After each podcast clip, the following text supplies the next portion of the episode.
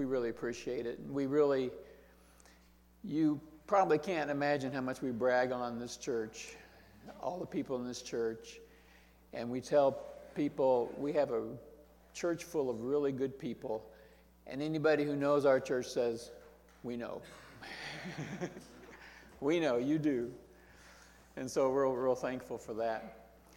And, you know, as we were talking today and the announcements were made, and, you know, we saw three dedicated servants move from the earth to go be with God, and Royce Barron and uh, John, of course, and um, Carl. Carl. Yeah, Carl Coates.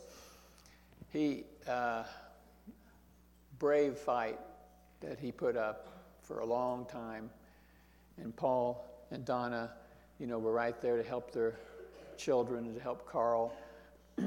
And, you know, you think about that, and it's sad, of course, to watch somebody die and to have them leave us. But, you know, really, that's there going on ahead of us, and that's where we all want to go. You know, so they've reached the, the reward for their faith. They had trusted in Christ all to the very end, and now they're in paradise. They're in the present heaven at this time waiting, and they're all waiting for us to come up at the end, you know, when we get up, get to go to the new earth and have eternal life on a new earth with redeemed bodies. And so, as sad as it is, also it's an encouragement that they are going and they made it to where we want to go. Um, let me pray now before we open the scriptures. Father, we just thank you for knowing these great servants, these faithful people who have finished their journey according to your plan. And Lord, we thank you for letting us have part in their lives. And as they gave us, they they became good examples for us as we continue on on this earth that is difficult and sin-laden.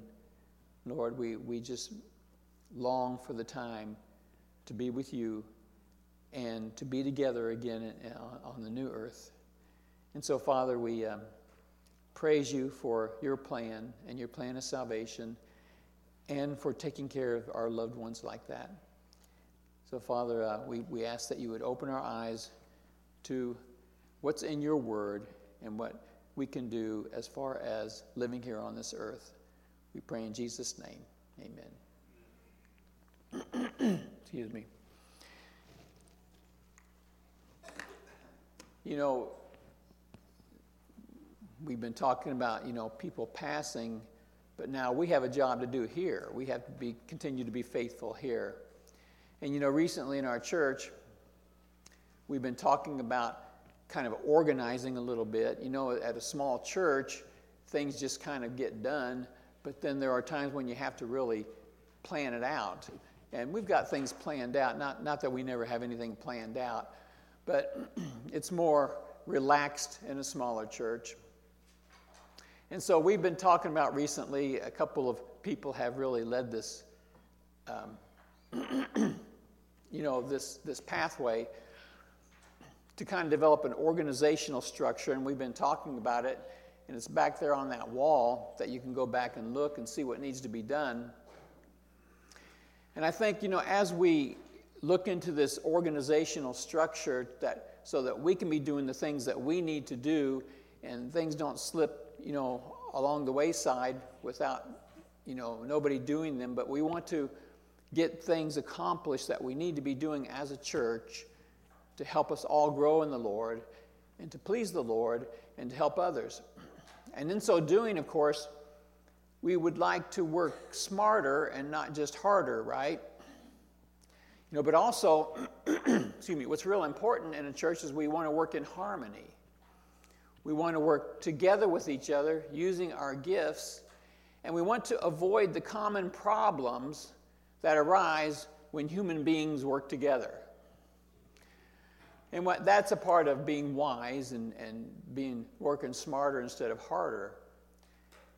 And following that line of thinking, I believe I have run across a key passage of the Bible that will help us lay the best groundwork for this task as we move more into this organizational part.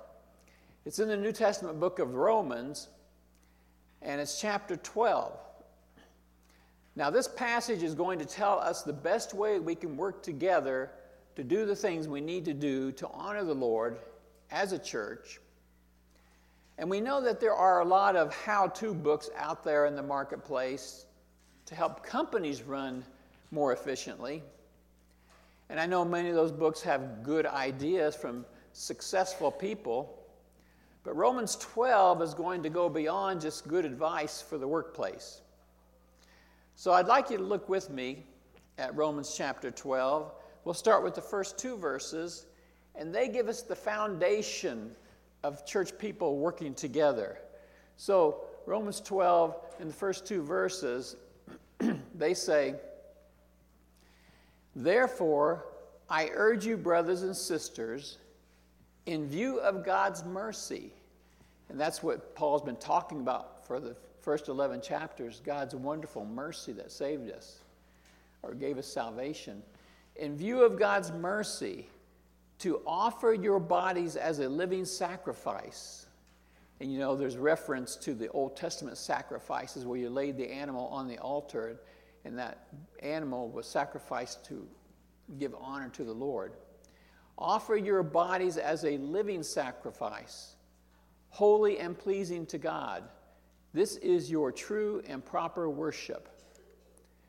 Do not conform to the pattern of this world, but be transformed by the renewing of your mind. Then you will be able to test and approve what God's will is, his good, pleasing, and perfect will." So, what is going on here?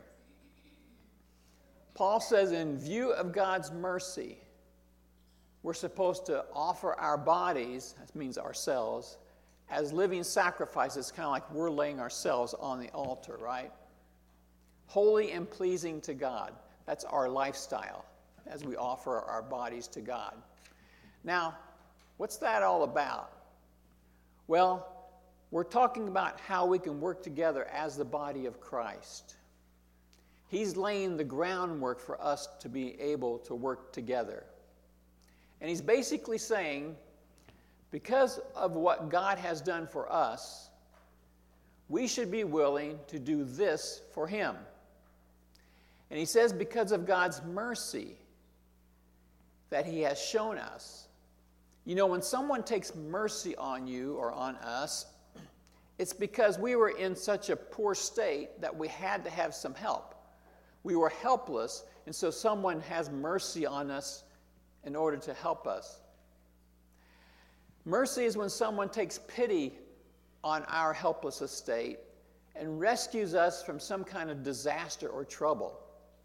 And that is the condition of every human being because of sin. The Bible says all have sinned and fallen short of the glory of God. And so we are all lost as human beings, sinful human beings. But the Bible also says that God, in his rich mercy, sent his Son to pay the penalty for our sins so that we could live forever with God.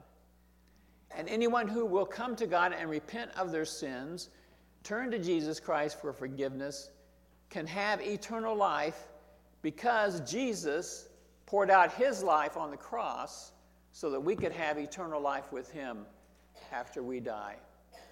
And that is why Paul says, in light of God's mercy, that he was willing to have his sinless Son take the punishment for our sins.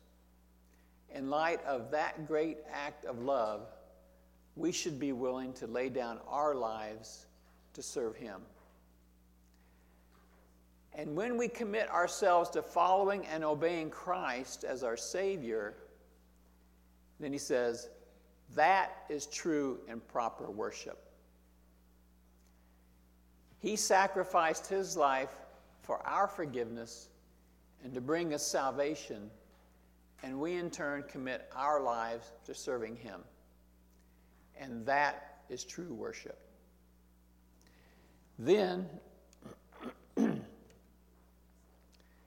he says, don't let ourselves be conformed to this world's pattern, but we should be transformed by the renewing of our minds, and that's changing the way we think. Now, I don't know if anyone here ever had a creepy crawly set when you were younger. They were way back when I was younger. But you know, you have these molds, and they have all kinds of creepy crawly creatures, different kinds of different molds, and you pour the goop into the mold, and you stick it into the little oven that comes with the set, and then it kind of it, it firms up. It's like a rubbery little uh, creature, like, you know, uh, yeah, cricket, centipede. We got lots of crickets here. We don't need any of that. Dale Johnson knows that. But anyway, Paul is saying, don't allow the world or society, you know, to pour you into their mold that they've invented for you. Don't allow society to conform you to its values. And they want you to, because that's how they make money and that's how they feel good about themselves. Like, they don't allow society, especially ours, to conform us into a desire to just make money, to just have so much money, or a desire to be celebrated by others because we see others that are celebrated and it looks so inviting, so desirable, or falling into a me-first attitude that the commercials, you know, invite us to jump into, or having an attitude of disrespect toward those who don't have as much, looking down on others, or being led to deny basic truths of humanity because of some latest fad that has nothing to do with reality. Don't let society conform us into those wrong ways of thinking. Don't allow yourself to be carried along in some societal current that is contrary to the Word of God, or even in denial of God's existence. But instead, allow yourself to be transformed. That's becoming something new. Conformed means to be squeezed into a mold. Transformed is to be moved to a new way of thinking. Allow yourself to be transformed by the renewing of our minds, through God's Word filling our minds, because as we turn to Christ, we have the Holy Spirit. And the Holy Spirit was responsible for the Word of God. And so as God's Word enters into our mind and our being, the Holy Spirit can help us understand that. And it's not it's not all at once. It's just over time as, as he helps us, even our humanity, to, to understand. God's Word filling our minds, a consistent prayer time, valuable Christian friendships. Be transformed into honest, respectful, generous kindness, a love for God. You know, when I became a Christian as a young adult, I had come out of a real me-first lifestyle. But the guy who led me to the Lord introduced me to a whole new set of friends.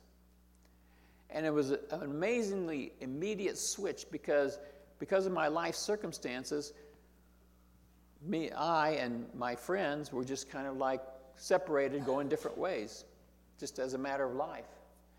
And all of a sudden, it was just like overnight. It was basically literally overnight. I was involved in Bible studies, going to good churches, going to Christian seminars, listening to Christian music. All these things I had scoffed at before, and now I was involved in them totally with these new friends that I had. And my mind was being slowly transformed. It was being renewed. And at the same time, I was away from those old influences to a large degree. And what a difference that made in my life. And I know some people have a whole lot of trouble because they get saved and then they stay in the same place. But God's mercy allowed me, and I didn't even plan it, it just allowed me to move to a whole new place. And then at in the end of verse two, it says, "Then you will be able to test and approve what God's will is, his good, pleasing, and perfect will." What Paul is referring to is that when our minds are transformed into God's values, thinking God's way, then we're able to clearly see right from wrong. God's good, pleasing, and perfect will. When we are squeezed into the world's mold and we live in that space, we're just all surrounded by selfishness and lying and immorality and cursing. And so he says, offer your bodies as a living sacrifice. And that's the basis for a thriving church family. If each one of us offers our body as a living sacrifice and our minds are transformed, then we know how to work together because we're working by God's values. If we're willing to turn our lives over to serving God and our minds are transformed, we'll be able to do a great work for God. Now, I want you to watch in verses three through eight how it relates to working in a church. Paul says, "By the grace given me, I say to every one of you, do not think of yourself more highly than you ought, but rather think of yourself with sober judgment," sensible, reasonable, "in accordance with the faith God has distributed to each of you. For just as each of us has one body with many members," and these members are, you know, your arms, your head, your legs, all the parts of your body, "and these members do not all have the same function, so in Christ we, though many, form one body, and each member belongs to all the others. We have different gifts according to the grace given to each of us. If your gift is prophesying, then prophesy in accordance with your faith. If it is serving, then serve. If it is teaching, then teach. If it is to encourage, then give encouragement. If it is giving, then give generously. If it is to lead, do it diligently. If it is to show mercy, do it cheerfully." So in thankfulness to God's mercy in Christ that saved us from an eternal hell, we offer ourselves as a living sacrifice to God. And that is the foundation. We surrender ourselves to God. Then as surrendered vessels to be used by God, Paul says, don't have an overinflated view of yourself, but think with sober judgment. Sober judgment means to measure your abilities according to reality, according to God's gifts and according to reality, according to reasonableness and sensibleness. Don't take on something that you have no business trying to take on. According to how God has gifted you and your abilities. Have you ever seen someone trying to fill a position, maybe lead a work project that you're involved in, and they are clearly not gifted or trained to do that properly? Doesn't everyone working under that person suffer? Because that person is not really thinking soberly. Paul is telling the Christians in Rome to think reasonably, sensibly. How has God gifted you? What are your abilities? Are you able to take on this task without hurting everybody else? It seems to be here that some of these Christians in the church in Rome were trying to do things or perhaps lead ministries or exercise gifts that were way out of what God had given them as gifts. Or maybe in a whole other area than what God had gifted them. And it seems that in their thinking more highly of themselves than they ought, as Paul says, they were causing trouble in the church. So, you know, you can be in a church where everybody is coming to worship God, but if we have things to do and we're not thinking sensibly or reasonably, we could cause trouble and cause a lot of friction in the church. And I'm thinking, because of reading the Bible and knowing people, It could be that some were seeing people use their gifts and receiving a lot of attention and praise, and they wanted that. They would like that kind of recognition. So they might say that they could do something like that, or get into a leadership position that they had no business being into, way beyond their ability. And then when things like that happen, things go haywire, people get upset, and the ministry of the church suffers. It causes rifts. And so the church, I think Paul, what Paul is trying to do, he's trying to prevent something where the church can be burdened by someone trying to be something they aren't. Possibly, some of you have had church experiences like that. I think the ones that I hear about most often is when some person or some group of people tries to exert control over the church because they want the church to go a certain way that maybe it's not going at the time. And it can get pretty bad in a church when they start trying to win people over to their side. And they're kind of doing it behind the scenes. And they're not being open and honest. And then secretly people begin to f- form teams of opposition. And you see, all of that is being conformed by the world's standards. If we want something and then we go try to take a shortcut to get there, not by God's standards, then that's being conformed by the world's standards, and it just messes things up. So first of all, Paul tells us not to allow ourselves to be conformed to the ways of the world. You know, if we have resentment, if we're trying to compete with others, if we have, if we're jealous, if we're selfish, that's being conformed to the world's pattern. But if we're transformed by the renewing of our mind according to God's ways, then we get along. We sacrifice for each other. We help each other. We give in when, when it's proper. Look at ourselves using sober judgment. How has God gifted me? How do other spiritually mature people think I might be gifted for service? What are my motivations? Am I trying to be someone I'm not? Am I trying to impress people and receive praise?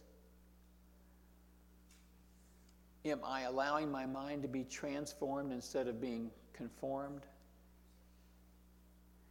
Now, just before we go right into the very last of our passage, I want to say this. What we're doing here is we're talking about serving the Lord as a church family. And we're talking about moving toward a little bit more of an organizational plan that churches just have to do at certain stages. And we're not talking about becoming a Fortune five hundred company, are we? And we aren't talking about becoming a multi-site church. You know, if God wants to take us there someday, that's fine, but that's not what we're we're talking about. We're just talking about doing things in a more efficient way so that things get done that really need to be done so that people are helped the most. And I'll say what I've said before here. I even said it a few minutes ago. I believe we have a really good church family here, a great church family. And so many people here want to serve the Lord, and they want to walk in His ways. So this thing that we're doing is not complaining about our church. It's just trying to add a little more structure that we think we need at this point in our church. But now we'll finish our passage with a totally fail-proof formula that will absolutely guarantee our success if we follow it. And it's verses nine through twenty-one. We're not going to look into each detail, but we're just going to get, get the main point of the passage of this section.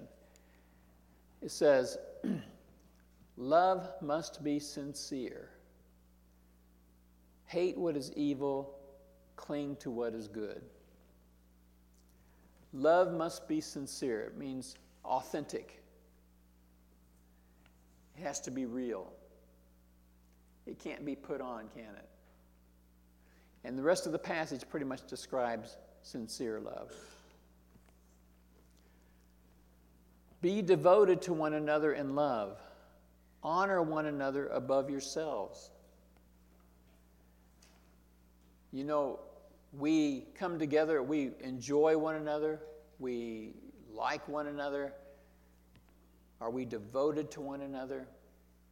Are we committed to serve one another? Have we made a conscious decision to be devoted to one another? That's what he's asking us to do, to show true love. Verse eleven. Never be lacking in zeal, but keep your spiritual fervor, serving the Lord. Do you ever catch yourself drifting from your spiritual fervor, from your spiritual intensity? It's hard to keep a high level of intensity in any matter, doesn't, isn't it? Even if it's something you really like to do, it's hard to keep a high level of intensity. Do you ever find yourself running on empty? How about a spiritual retreat? You know, do it for yourself.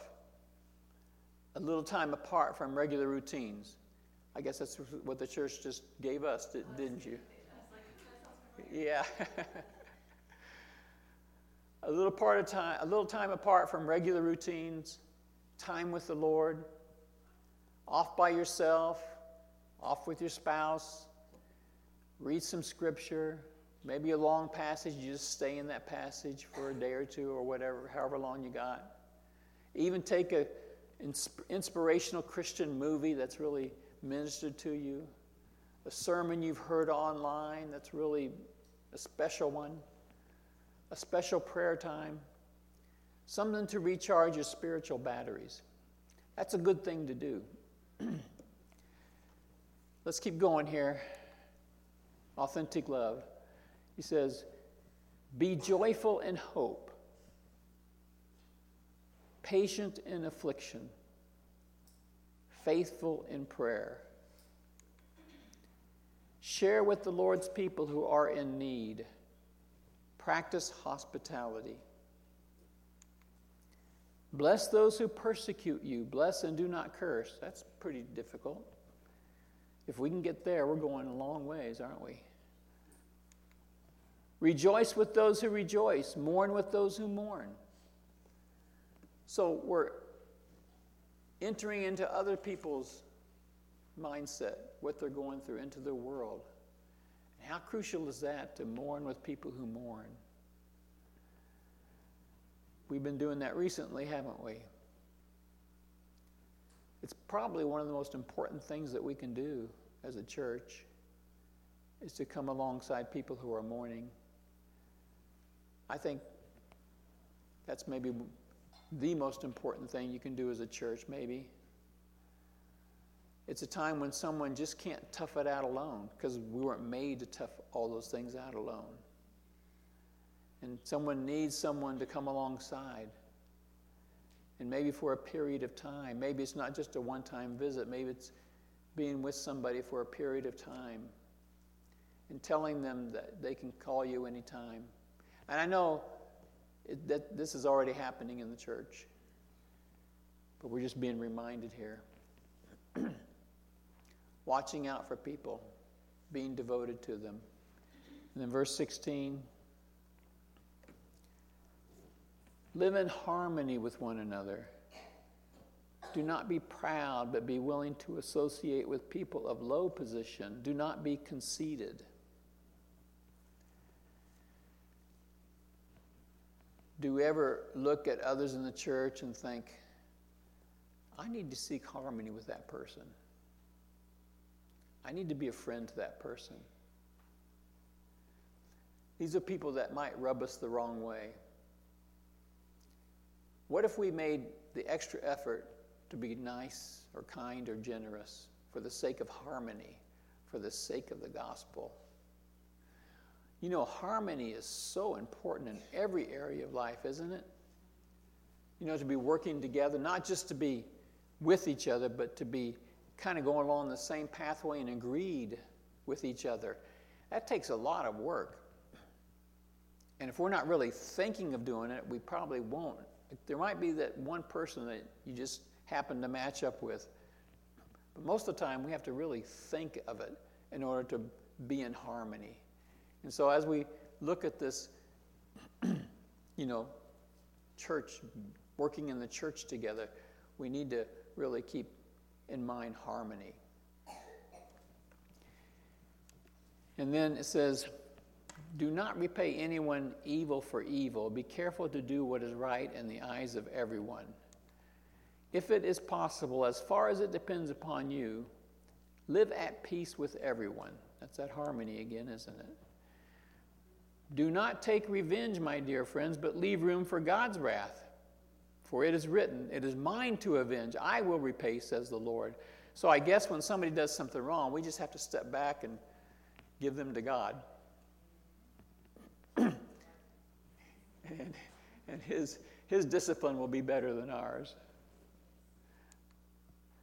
On the contrary, if your enemy is hungry, feed him. If he is thirsty, give him something to drink.